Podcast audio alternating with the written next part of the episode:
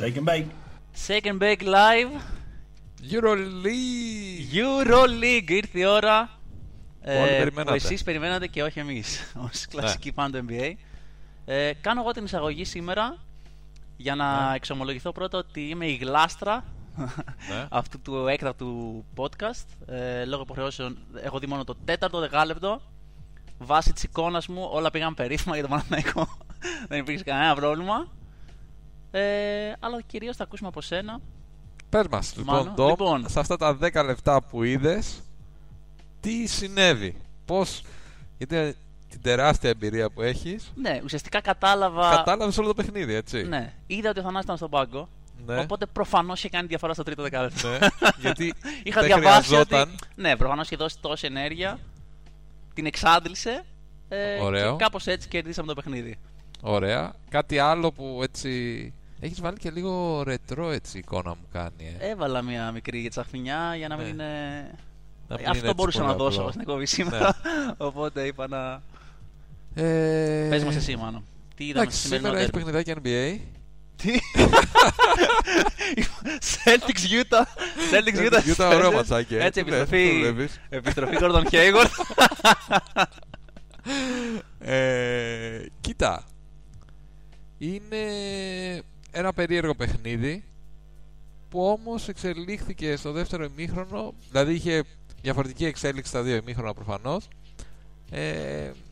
αλλά τελικά νομίζω κατέληξε βάσει της πορείας που έδειχνε και οι δύο ομάδες μέσα στο παιχνίδι λογικά, δηλαδή σε μια επικράτηση του Παναθηναϊκού, ο οποίος μέσα στην έδρα του, εντάξει, είναι πολύ δύσκολο να χάσει.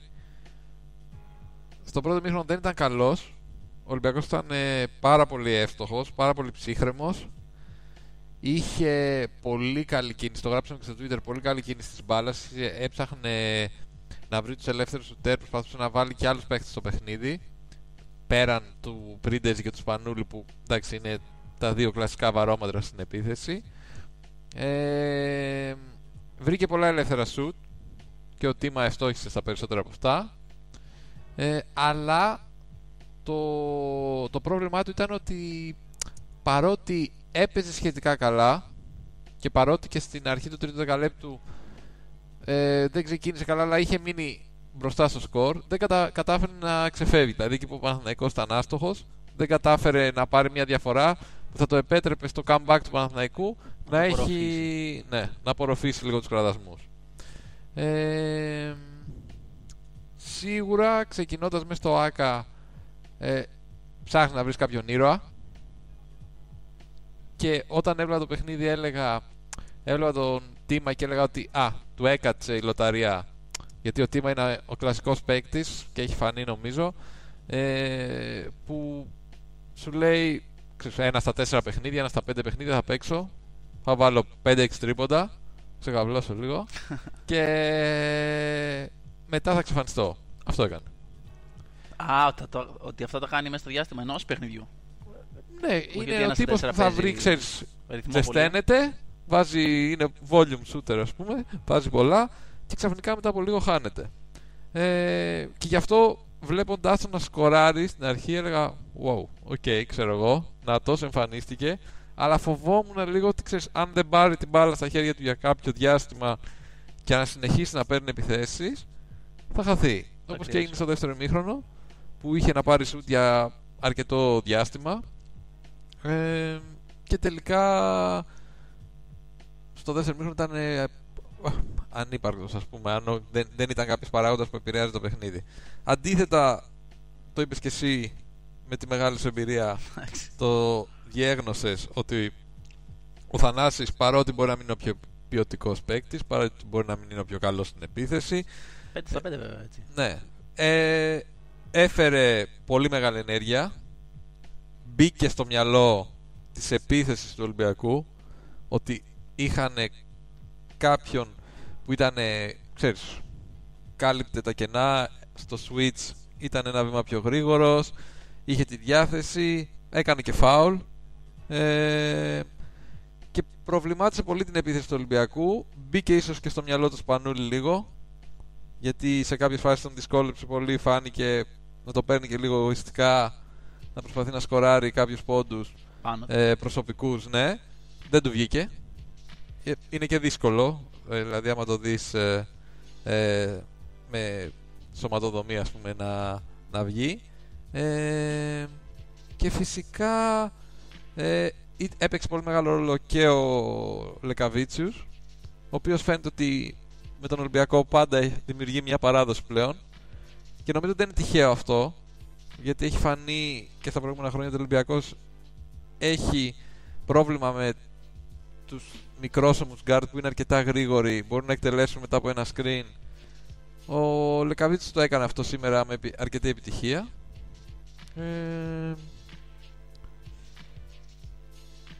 Θες μου, άλλα.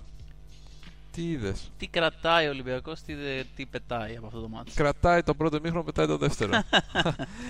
Κοίτα, ο Ολυμπιακός είναι μια νέα ομάδα. Και το δείγμα που βλέπαμε... Έχω δει όλα τα παιχνίδια φέτος. Το δείγμα που βλέπαμε, ας πούμε, στα πρώτα 3 παιχνίδια της χρονιάς δεν είναι ενδεικτικό. Δηλαδή, είναι μια εικόνα που μπορεί να την έχει μέσα στη χρονιά, αλλά είναι μια εικόνα που είναι, θα ήταν πολύ περίεργο αν είχε απορροφήσει όλη αυτή τη φιλοσοφία τόσο γρήγορα. Και με τόσα νέα πρόσωπα. Έτσι. Ναι. Δηλαδή, βλέπουμε ότι ο Ολυμπιακός σήμερα έφαγε 93 πόντους. Οκ. Η άμυνα του δεν ήταν καθόλου καλή, ειδικά στο δεύτερο ημίχρονο. Κι όμως είναι το νέο στυλ αυτό. Προσπαθεί να πάει σε ένα παιχνίδι με πολλές κατοχές, αλλά που και που εγκλωβίζεται σε αυτό που έχει συνηθίσει να κάνει τόσα χρόνια. Και αυτό είναι, νομίζω, και μια πρόκληση για τον Blatt και για την ομάδα γενικότερα. Ειδικά σε μια ομάδα που πέραν του Spanoulis και του Printezis δεν υπάρχουν ακόμα μεγάλες προσωπικότητες. Και το είδαμε αυτό σήμερα, ήταν προβληματικό γιατί ο Spanoulis ήταν πολύ κακός. Και ο Printezis αντίθετα ήταν πάρα πολύ καλός, αλλά δεν έφτανε. Οπότε θα πρέπει μέσα στη χρονιά ο Ολυμπιακός να βρει. Τώρα θα τους βρει μέσα στην ομάδα, θα τους βρει έξω από την ομάδα. Προσωπικότητες που να τον βοηθήσουν στα κρίσιμα παιχνίδια, γιατί αυτό είναι και ένα παιχνίδι που έχει ένα ειδικό βάρος. Δεν είναι απλά ένα μάτι της Ευρωλίγκας, πας και παίζεις τη Χίμκι, ας πούμε, και κάνεις διπλό. Είναι παιχνίδια που αυτό με τον Παναθηναϊκό, με τη Real, με την Μπαρτσελώνα, εντάξει, ακόμα και αν η Μπαρτσελώνα δεν είναι αυτή που είναι, αλλά είναι κάποια παιχνίδια τα οποία όταν παίζεις σε μία έδρα πρέπει να έχεις μία προσωπικότητα σαν παίκτης, να πεις ότι δεν με νοιάζει κιόλας. Ο Ολυμπιακός φάνηκε σήμερα να μην έχει τέτοιους παίκτες, νομίζω. Δηλαδή ήταν εμφανές στο δεύτερο ημίχρονο, ήταν λίγο. Παρότι η διαφορά ήταν μικρή, όταν πέρασε ο Παναθηναϊκός μπροστά, ήταν σαν να έχει αποδεχτεί λίγο την ήττα του. Αυτό μπορεί να είναι κάτι το οποίο το διακρίνεις σαν συνολικό χαρακτηριστικό που θα του λείψει μέσα στη χρονιά. Ότι λείπουν οι χαρακτήρες. Πέρα από ότι για κάποιους ήταν το πρώτο τέρμα με τον Παναθηναϊκό που πάντα. Ναι, αυτό είναι αυτό, πολύ σημαντικό. Ο πυρός, εκτός έδρας, ναι, Αμερικάνοι, είναι δύσκολο συνήθως. Αν πεις ότι μια ομάδα έχει στόχους να πάει μακριά, πρέπει να έχει ισχυρές προσωπικότητες. Οπότε από τη στιγμή που ο Ολυμπιακός είναι μια νέα ομάδα και το κράμα αυτών των παικτών και όλη η χημεία που θα δημιουργήσουν μεταξύ τους δεν υπάρχει ακόμα σε μεγάλο βαθμό. Θα πρέπει να τη δημιουργήσουν. Θα πρέπει αυτές οι προσωπικότητες να αναδειχθούν μέσα στο παιχνίδι της ομάδας. Έχει μια πολύ ισχυρή προσωπικότητα στον πάγκο, βέβαια. Αλλά και αυτός είναι ένας προπονητής σε μια νέα ομάδα, ένας προπονητής που είναι πολύ έμπειρος, αλλά πρέπει να βρει και αυτός, νομίζω, τον τρόπο, ξέρεις, να βρει τους παίκτες που θα εμπιστεύεται περισσότερο από τους άλλους. Φαίνεται ότι στα guard έχει πρόβλημα, παρότι έχει ένα μεγάλο αριθμό παικτών. Ο Στρένιεκ σήμερα δεν ήταν εκεί, που έχει ένα σημαντικό ρόλο στην επίθεση του Blatt. Ο Matjaris φαίνεται ότι δεν τον εμπιστεύεται καθόλου. Δηλαδή σε μια βραδιά που ο Spanoulis ήταν πολύ κακός και που δεν έπαιξε και πάρα πολύ. Δηλαδή ο Spanoulis έπαιξε 23 λεπτά, 23,5 λεπτά. Ο Matjaris αγωνίστηκε μόνο 2 λεπτά. Και αυτό είναι ένα θέμα. Γιατί μιλάμε, όταν γίνεται αυτό, ότι βασίζεις ουσιαστικά δημιουργικά στο Spanoulis και στον Ghost, ο οποίος ο Williams Ghost δεν φαίνεται προς το παρόν σε αυτό το καθαρά. Παρότι δείχνει κάποια στοιχεία δημιουργίας στο παιχνίδι, νομίζω θα θέλεις κάτι πιο σταθερό από δημιουργία στην περιφέρεια. Γιατί όταν, ας πούμε, κατεβάζεις τον και παίζεις με τον Τουπάν στο 2, τότε χάνεις πολύ από αυτό. Δεν μπορεί να δημιουργήσεις τόσο πολύ ομάδα. Ή θα πρέπει μετά να παίζεις με τον Milutin σαν δεύτερο δημιουργό, ή τον Printezis από μέσα, το οποίο και αυτό θα είναι ένα challenge. Γενικά ο Ολυμπιακός θα έχει πολλά challenge μπροστά του, λόγω του ότι είναι μια ομάδα που είναι σχετικά καινούρια. Υπάρχει αισιοδοξία ή υπάρχει προβληματισμός? Βέβαια είναι πολύ νωρίς. Υπάρχει αισιοδοξία. Υπάρχει αισιοδοξία, ξέρω γιατί να μην υπάρχει. Πολύ νωρίς. Ότι είναι ένα ρόστερ και ένας προπονητής που μπορεί και να μας φτάσει. Ναι, οκ, δεν ξέρω που μπορεί να φτάσει, δεν ξέρω τι προσθήκες μπορεί να κάνει. Σίγουρα έχει κάποιες αδυναμίες, όλες οι ομάδες έχουν αδυναμίες όμως. Δεν είναι αυτό. Δηλαδή και ο Παναθηναϊκός είναι μια ομάδα που έχει κάποια δυνατά χαρακτηριστικά, έχει και κάποιες αδυναμίες κι αυτός. Φαίνεται και ο Παναθηναϊκός όταν είναι καλός ο Καλάθης, είναι πολύ καλός. Φαίνεται ότι έχει ένα πρόβλημα στους ψηλούς, παρότι έχει αρκετά ψηλά κορμιά. Τον προβληματίζει λίγο το ότι μπορεί μια ομάδα να δημιουργήσει καταστάσεις από επιθετικά rebound ή κάτι τέτοιο. Αλλά σήμερα εκμεταλλεύτηκε στο έπακρο το καλό δεύτερο ημίχρονο, έσφιξε την άμυνα. Το είπαμε και εμείς στο Twitter ότι το πρώτο ημίχρονο δεν θύμιζε πολύ derby, δεν υπήρχε πολύ επαφή, δεν υπήρχε πολύ. Ειδικά από τη μεριά του Παναθηναϊκού ήταν λίγο νοθρός στην άμυνα και γι' αυτό και ο Ολυμπιακός σκοράρει και τόσους πόντους.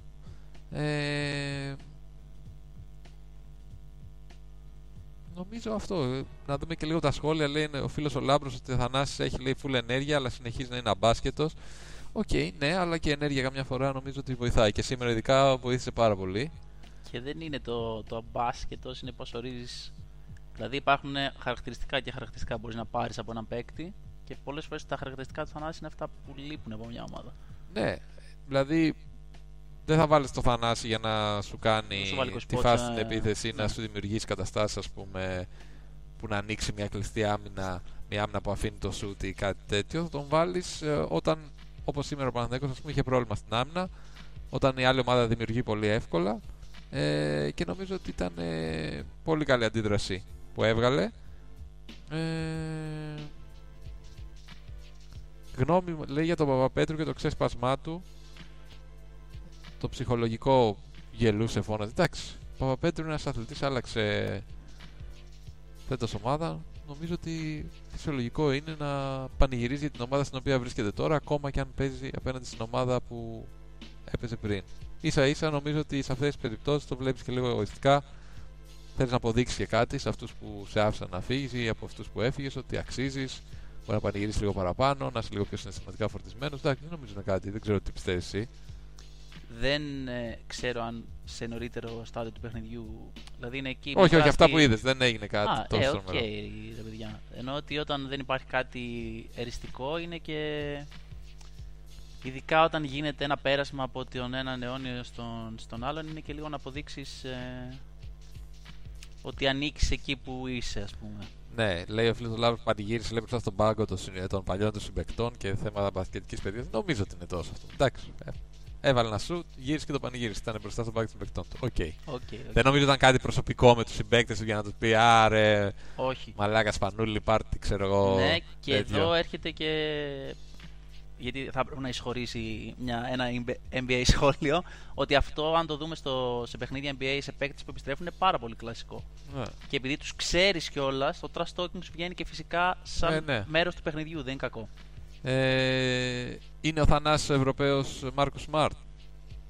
Για σένα μπορούσε με τη συμπάθεια που του τρέφει. Καλά, εννοείται.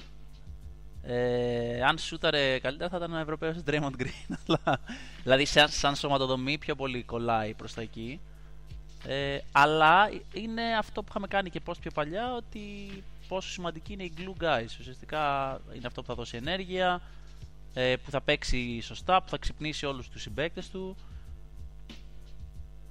που θα είναι καταλήτης. Το έχουμε δει σε πολλά μάτς ο Θανάσης να το καταφέρνει αυτό. Και στα μεγάλα μάτς, ειδικά που χρειάζεται αυτό που λες, χαρακτήρας και αποφασιστικότητα και πάθος, παίκτες σαν τον Θανάση είναι απαραίτητοι. Δηλαδή για μένα είναι από τους αγαπημένους μου παίκτες, αυτού του είδους παίκτες. Νομίζω ότι σε κάθε ομάδα, ειδικά στις ομάδες που θέλουν να πετύχουν κάτι ή που τους λείπει κάποιο συγκεκριμένο στοιχείο πολύ έντονα, όπως ας πούμε πέρσι στον Ολυμπιακό, έλειπε πολύ έντονα η αθλητικότητα και έπιανα πολλές φορές τον εαυτό μου να σκέφτεται. Αν είχαμε ένα Θανάση τώρα, θα ήταν διαφορετικά τα πράγματα. Είναι πολύ σημαντικό σε μια ομάδα να αποδέχεται ο κάθε παίκτης το ρόλο του. και είναι πολύ σημαντικό και αυτό μάλιστα το έλεγε και ο Νταντώνη και κάνω πάλι και τη σύνδεση με το NBA. Ωραία, κρατιόμαστε. Ότι όταν έχεις μια ομάδα πρέπει να ξέρει ο κάθε παίκτης τι έχει προπονητής για εκείνον στο μυαλό του, ποιος είναι ο ρόλος στην ομάδα και να το αποδέχεται με αυτό το πράγμα. Όσο περισσότερο καταφέρεις να έχεις τόσο δυνατόν περισσότερους παίκτες ικανοποιημένους και συνειδητοποιημένους σχετικά με το πώς προσεγγίζουν το παιχνίδι της ομάδας και ποιος είναι ο ρόλος τους σε αυτό, νομίζω ότι είναι τόσο μεγαλύτερη επιτυχία του προπονητή στο να τους μεταδώσει τη φιλοσοφία του και αυτό που θέλει να βγάλει στο παρκέ.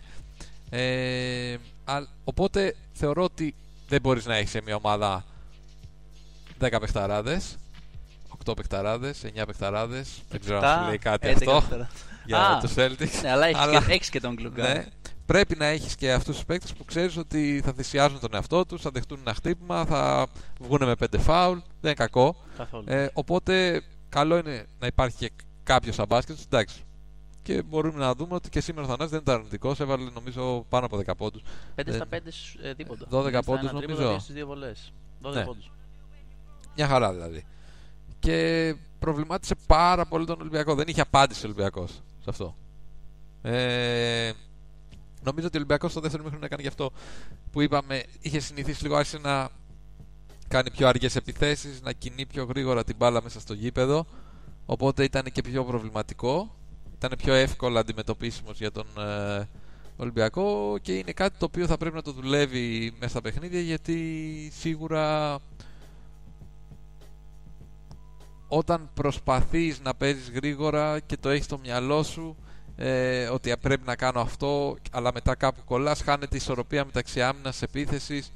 Είναι λίγο σαφές το ρόλο αυτό, δεν το έχω φτιάξει και πολύ καλά στο μυαλό μου, αλλά νομίζω ότι είναι πάρα πολύ σημαντικό να βρεις μια ισορροπία μεταξύ του γρήγορου και του βιαστικού και να μην μπαίνεις στο τρυπάκι, ξέρεις, πρέπει να το αφομοιώσεις αυτό το πράγμα βασικά. Αυτό είναι νομίζω τον ρυθμό με τον οποίο θέλεις ο προπονητής να αγωνίζεται η ομάδα σου και πώς τον αυξομειώνεις μες στο γήπεδο, πρέπει να αφομοιωθεί πάρα πολύ καλά από μια ομάδα για να βγεις στο παρκέ. Αυτό είναι βασικά που ήθελα να πω. Και πολύ καλά. Έφτασες εκεί που ήθελα να φτάσεις. Ποιος παίζει άμυνα κάτω από τα screen? Όλοι οι γκάρντ του Ολυμπιακού. Εντάξει, οκ. Ναι. Δεν είχε κάποιο σουτέρ σήμερα ο Παναθηναϊκός που να απειλεί τόσο πολύ ώστε να βγει κάποιος γκάρντ του Ολυμπιακού πάνω από τα screen. Όχι. Δηλαδή πέρα από το Λεκαβίτσκι πήρε κάποια 9 στα 28 τρίποντα, 32%. Δηλαδή σαν τακτική δεν έβγαλε κάτι άσχημο. 3 στα 7 ο Λεκαβίτσκι. Αυτό είναι το καλύτερο. Οκ, ναι. Αλλά θέλω να πω ότι δηλαδή και ο Langford σήμερα δεν ήταν καθόλου καλός. Ο Londzeski και αυτός δεν ήταν καλός. Ο Tomas και αυτός δεν απειλούσε τόσο πολύ. Δεν υπήρχε λόγος για τον Ολυμπιακό να βγει πιο ψηλά, να προσπαθεί να σπάσει το screen και να βγει από πάνω ή κάτι τέτοιο. Νομίζω ήταν πολύ λογική. Και τρελαίνομαι λέει που κάνετε με το ζόρι podcast Euroleague και κάθε λέξη είναι συνειρμός για πάση NBA. Πόσο κακός είναι ο Leday? Σήμερα είναι πάρα πολύ κακός. Σήμερα. Όχι, γενικότερα. Απλά είναι ένας παίκτης ο οποίος δεν έχει παίξει ποτέ σε τόσο υψηλό επίπεδο και αυτό φαίνεται πάρα πολύ. Το κορμί του δεν τον βοηθάει να μαρκάρει μεγάλα κορμιά και στην επίθεση φαίνεται να χάνεται λίγο. Αλλά νομίζω ότι είναι πολύ ξεκάθαρο ότι είναι πάρα πολύ χαμένος από την άποψη του μαλάκα τώρα που παίζω. Αυτή είναι actual καλή, ξέρω εγώ.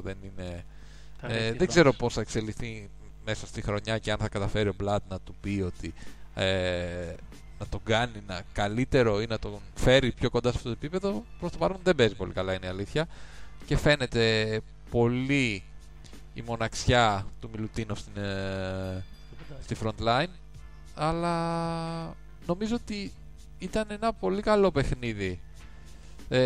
Είχε πολύ καλά συμπεράσματα βασικά και για τις δύο ομάδες, πολύ βοηθητικά συμπεράσματα γιατί είναι πολύ αρχή ακόμα.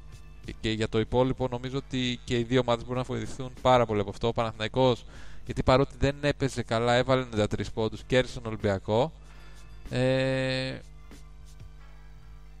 Ο Ολυμπιακός απ' την άλλη, παρότι σκόραρε 80, και παρότι είχε σε ένα πολύ μεγάλο κομμάτι του παιχνιδιού μια πολύ καλή εμφάνιση, φαίνεται ότι δεν έχει σταθερότητα. Και αυτό, εντάξει, από τη μία είναι λογικό, είναι αυτό που έλεγα και πριν, ότι πρέπει να αποκτήσει μεγαλύτερη σταθερότητα στο παιχνίδι, αλλά είναι δύσκολο όταν έχεις ένα καινούριο προπονητή με καινούργια στοιχεία και καινούριους παίκτες. Απ' την άλλη, σίγουρα έχει κάποια κενά, σίγουρα έχει κάποιες δυναμίες, πρέπει να τα κοιτάξει, να δει πώς μπορεί να τα μπαλώσει, είτε εντός της ομάδας είτε εκτός. Δεν ξέρω. Είναι νομίζω ένα πολύ χρήσιμο παιχνίδι. Πολύ πολύ χρήσιμο παιχνίδι. Δηλαδή είμαι σίγουρος ότι ο Μπλατ και ο Πασκουάλ θα έχουν να σκεφτούν πολλά πράγματα τώρα. Πάντως ιδιαίτερα για τον Ολυμπιακό που έχει καινούριο προπονητή και έχει και αρκετούς καινούριους παίκτες, πρέπει να υπάρχει υπομονή πολύ, γιατί ο Σφερόπουλος μπορεί να το περνέσει με το μάτς πιο εύκολα. Δεν έχει να λέει αυτό. Ναι, δεν έχει να λέει στο που θέλει να φτάσει ο Ολυμπιακός, γιατί θέλει να παίξει ένα διαφορετικό μπάσκετ φέτος, και ο στόχος είναι να το παίξει όταν χρειαστεί να είναι έτοιμος να το παίξει. Οπότε δεν είναι τόσο απογοητευτικό το σημερινό αποτέλεσμα. Όχι, καλά, απογοητευτικό δεν είναι τίποτα. Δηλαδή, μια ήττα μες στο ΆΚΑ είναι εντός προγράμματος. Ναι, και ωραία, ανταγωνιστικός για ένα ημίχρονο. Ναι, όχι, νομίζω ότι δεν απογοητευτικό μπορεί να είναι για τους φίλους του Ολυμπιακού που εντάξει χάσανε από το μεγάλο αντίπαλο. Ναι, αλλά για την ίδια την ομάδα σαν αποτέλεσμα ουσιαστικό δεν είναι κάτι το τόσο τρομερό. Για τον Παναθηναϊκό θα ήταν περισσότερο απογοητευτικό, αν το είχανε. Ναι, αλλά και ο Παναθηναϊκός νομίζω με το πώς προσέγγισε το παιχνίδι και πώς το κατέληξε να το γυρίσει, παρότι δεν ήταν καλός, δεν ήταν καθόλου καλός στο πρώτο ημίχρονο, νομίζω ήταν και αυτό σημαντικό ότι έδειξε μια πολύ σημαντική αντίδραση. Μας λέει ποιον θα λέγατε MVP σήμερα, το Θανάση. Το έλεγα εγώ προσωπικά, θα έλεγα το Θανάση, γιατί θεωρώ ότι το game changer. Ναι, ότι ήταν ένα game changer μέσα στο παιχνίδι, ότι προβλημάτισε πάρα πολύ την επίθεση του Ολυμπιακού. Την έβγαλε, δηλαδή αυτό που είχα την αίσθηση βλέποντας το παιχνίδι είναι ότι όταν μπήκε ο Θανάσης απορρίθμισε λίγο, ανάγκασε τον Ολυμπιακό να ψάξει να βρει απαντήσεις και έχασε το ρυθμό που είχε μέχρι τότε και δεν τον ξαναβρήκε ποτέ. Ακόμα και όταν αυτός έφυγε με 4 φάουλ είχε χαθεί πλέον όλο αυτό. Τελευταία ερώτηση από τον Λάμπρο και θα σοπάσει μετά. Πιστεύετε, λέει, ότι υπάρχει πιθανότητα να προσεγγίσει το πριν στον offense ο Ολυμπιακός σε ένα καλό επίπεδο φέτος ή του χρόνου, ή ο Μπλάτε θα το υιοθετήσει καν? Πολύ ενδιαφέρουσα ερώτηση, γιατί υπάρχει αυτό το στοιχείο ότι ο Μπλάτ παίζει συχνά, ας πούμε, πριν στον offense στις ομάδες του, ως και απόφευτος του Princeton. Αλλά είναι πολύ ενδιαφέρον, γιατί άκουγα μια συνέντευξή του με τον Τζο Αρλάουκας τις προάλλες και έλεγε ότι παρότι, ας πούμε, θύτευσε στο Princeton και κάτω από τον προπονητή που έφερε ουσιαστικά το Princeton offense στο προσκήνιο, εκείνος δεν το έχει εφαρμόσει ποτέ εξ ολοκλήρου σε ομάδες του.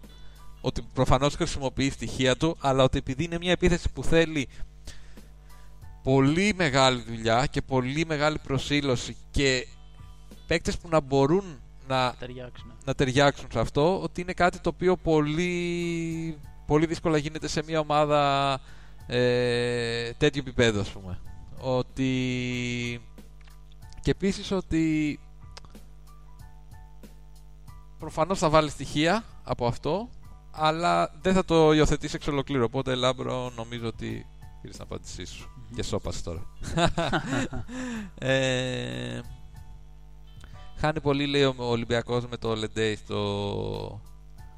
στο 5 πίσω από τον Μιλουτίνοφ. Καλησπέρες από τον Θοδωρή. Πιθανότητες για Σλούκα στον Παναθηναϊκό του χρόνου. Τώρα δεν ξέρω. Εσύ τι πιθανότητες δίνεις? Πιθανότητες δεν ξέρω. Εγώ ξέρω ότι θα είναι. Δηλαδή, αν μπορούσα να δώσω όλο το υπάρχον budget το καλοκαίρι για κάποιον καινούριο παίκτη, θα ήταν στο Σλούκα. Νομίζω πως και ο Ολυμπιακός αντίστοιχα θα τον ενδιέφερε πάρα πολύ αυτή. Ναι. Και παρόλα αυτά μπορεί να μείνει και στη Φέντερ. Δεν είναι ότι. Εννοείται. Και δεν μπορούμε να εκφέρουμε, νομίζω, πιθανότητες. Όχι, θα ήταν κάτι. Δεν ξέρουμε τίποτα. Δεν έχουμε κάποια inside πληροφορία για να σας πούμε. Άσχετη ερώτηση, λέει, οι Dukes έχουν πιθανότητα να κερδίσουν τους Cavs. Ποιοι είναι οι Dukes? Το Duke, το πανεπιστήμιο, λογικά. Και το είπε σήμερα, το είπε ο Πολ Πίρς αυτό, σαν δήλωση. Ναι. Δύσκολο, νομίζω. Δύσκολο. Αλλά ας τα αφήσουμε για άλλη. Είναι ένα challenge, αλλά αφήστε το αυτό. Δεν ξέρω, τι άλλα. Τελευταία ερώτηση από μένα προς το σένα, που έχεις δει πολύ παραπάνω Euroleague, οπότε παίρνω τη μορφή συνεντεύξης ώστε να υπάρχει ρυθμός. Πάλι πολύ προώρα. Πώς πιστεύεις ότι θα είναι η εικόνα στα playoff, δηλαδή ότι έχουμε να ανησυχούμε ότι αν θα μπουν οι ελληνικές ομάδες στην οκτάδα, αν υπάρχει ελπίδα για πλεονέκτημα, είναι πιο πολύ φαβορί ή outsider για να φτάσουν εκεί? Σε σχέση με τον ανταγωνισμό τους, ας πούμε, πώς τους κόβεις να βρίσκονται? Κοίτα, θεωρώ ότι οι τρεις θέσεις είναι κλειδωμένες για το πλεονέκτημα. Δηλαδή CSK, Real, Fener, νομίζω ότι πολύ δύσκολα να το χάσουν.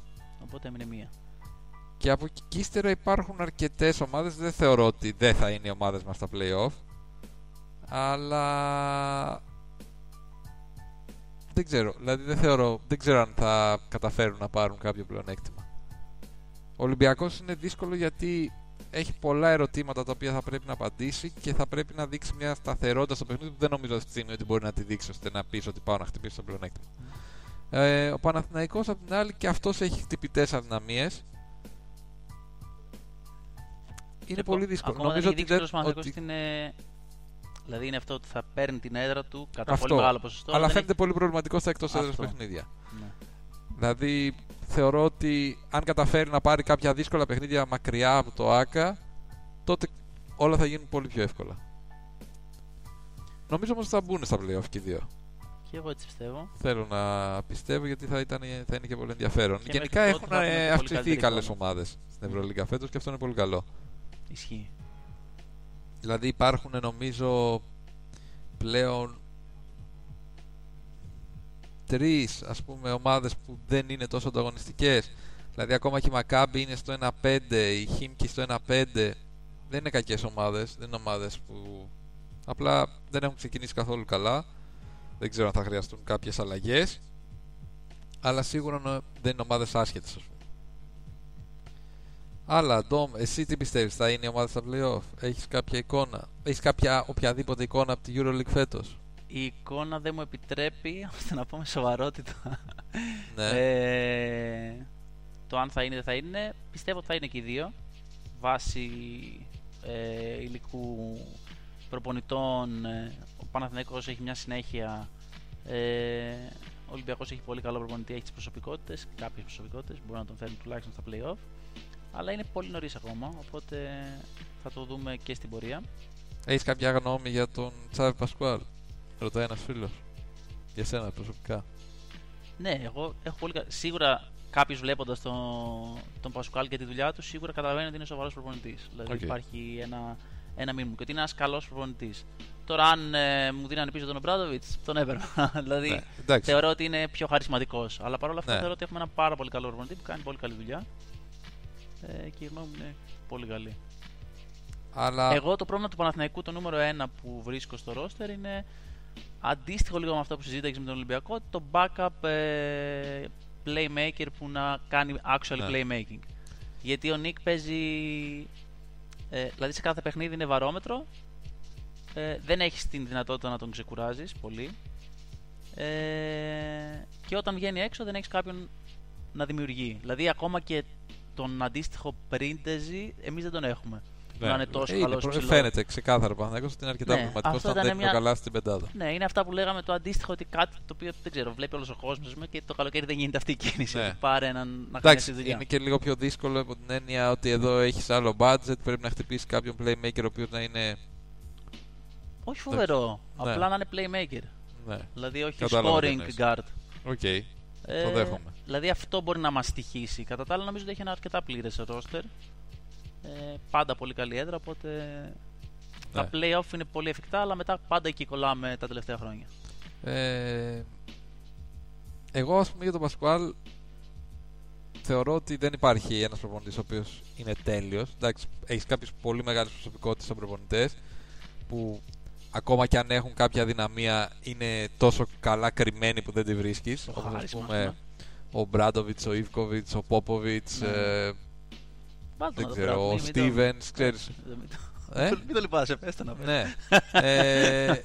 Όχι, είναι προπονητές οι οποίοι έχουν και εμπειρία πλέον, μπορούν να διαχειριστούν όλες τις καταστάσεις, έχουν και μεγάλη γνώση, είναι εφευρετικοί μες στο παιχνίδι, ας πούμε. Αλλά τώρα λέμε τους καλύτερους των καλύτερων. Ναι, θεωρώ λοιπόν ότι όλοι οι προπονητές έχουν και τις αδυναμίες τους, έχουν και τα δυνατά τους στοιχεία. Δεν μπορεί να βρεις έναν προπονητή που να είναι τέλειος και να πεις ότι αυτός τα κάνει όλα τέλεια. Ναι. Όλοι θα κάνουν λάθη και σε όλους, ας πούμε, εξαρτάται αυτό που θέλουν να κάνουν από πάρα πολλούς παράγοντες. Από το budget, από τους παίκτες που θα μπορούν να προσελκύσουν στην ομάδα τους, από τη δίκηση, από το fan base, από την τύχη, από τους τραυματισμούς. Δηλαδή είναι πάρα πολλοί παράγοντες. Δεν θεωρώ ότι ο Πασκουάλ είναι ένας κακός προπονητής. Αν είναι ο καλύτερος προπονητής στην Ευρωλίγκα, αυτή τη στιγμή δεν νομίζω ότι είναι, αλλά νομίζω ότι είναι ένας σοβαρός προπονητής ο οποίος δουλεύει και δεν νομίζω ότι πρέπει να μηδενίζουμε τη δουλειά του. Μπορεί ο Sarr, ας πούμε, να φαίνεται πιο ελκυστική προοπτική, γιατί νομίζω ότι εκεί το πάνε περισσότερο οι φίλοι του Παναθηναϊκού. Ότι και όντως μπορεί και να είναι, γιατί ο Sarr φαίνεται ένας εξαιρετικός προπονητής που εκεί μπορεί να δουλέψει και με λιγότερα υλικά πιθανώς από, ναι, τα πιο elite. Από το οπότε. Αλλά και είναι και το sexness της επιλογής. Δηλαδή ο Sarr προφανώς είναι μια πιο sex επιλογή. Να πούμε γεια και στο φίλο μας τον Νίκο, ο οποίος μας λέει καλησπέρα. Καλησπέρα Νίκο. Και στον Δωρή. Αυτά. Σύντομη, περιεκτική. Τόσο όσο, έτσι. Σας δώσαμε το τυράκι σας. Δευτέρα δεν θα είμαστε. Θα είμαστε κάποια άλλη μέρα μες τη εβδομάδα, λόγω κάποιων προσωπικών υποχρεώσεων. Ναι. Αλλά μέσα στη εβδομάδα θα επιστρέψουμε με NBA, προφανώς. Ναι. Αυτά νομίζω. Ρωτάει ο φίλος ο Αλέξανδρος, ναι, πόσο δύσκολο είναι για τον Blatt το rotation στη θέση 3 με Παπ, Τίμα και του Παν. Η αλήθεια είναι ότι άλλα χαρακτηριστικά πάντως. Ναι, έχουν εμένα άλλα χαρακτηριστικά, αλλά φαίνεται ότι μέσα στο παιχνίδι από τις αλλαγές χάνεται λίγο ο ρυθμός, αλλά και οι τρεις είναι παίκτες που μπορούν να παίξουν και σε άλλη θέση. Οπότε αυτό νομίζω ότι είναι καλό. Π.χ. σήμερα και τρεις παίξαν πάνω από 20 λεπτά. Ναι. Οπότε δεν είναι ότι κάποιος χάθηκε. Ναι, αλλά εντάξει, ο ρυθμός χάνεις το ρυθμό. Ναι, ισχύει αυτό. Είναι ένα πρόβλημα το οποίο το έχουν και Celtics, δεν ξέρω αν το έχεις καταλάβει. Θα το λύσουμε, κανένα πρόβλημα. Καλά ο Μάρκος Μόρις. Αυτά από Ευρωλίγκα από εμάς. Θα συνεχίσουμε να τα σχολιάζουμε βέβαια και μες τη χρονιά και γενικότερα στο Twitter μας, στο Facebook μας. Βλέπετε που και που κάνα post έτσι τα κλεφτά. Όπου όσοι δεν μας ακούσετε από την αρχή, θα ανέβει και το mini podcast σε όλα τα streaming applications τα οποία τα ανεβάζουμε, και στο Spotify και στο iTunes και στο Mixcloud, και μπορείτε να τα ακούσετε παντού, και από παντού. Οι δικαιολογίες δεν υπάρχουν πλέον, τα έχουμε ξαναπεί. Δεν έχει, είναι Παρασκευή, είχα βγει, είχα την κόμενα, έπινα ποτάκια και τέτοια. Αυτά ξεχάστε τα. Έτσι ακριβώς. Λοιπόν, Second Bake, Euroleague Edition, έφτασε στο τέλος του. Ποιος το πίστευε. Ποιος θα το πίστευε πραγματικά. Θα είμαστε μαζί σας μέσα στην επόμενη εβδομάδα με πολύ NBA φυσικά, που σας αρέσει, που το θέλετε, και λίγο Ευρωλίγκα ίσως έτσι.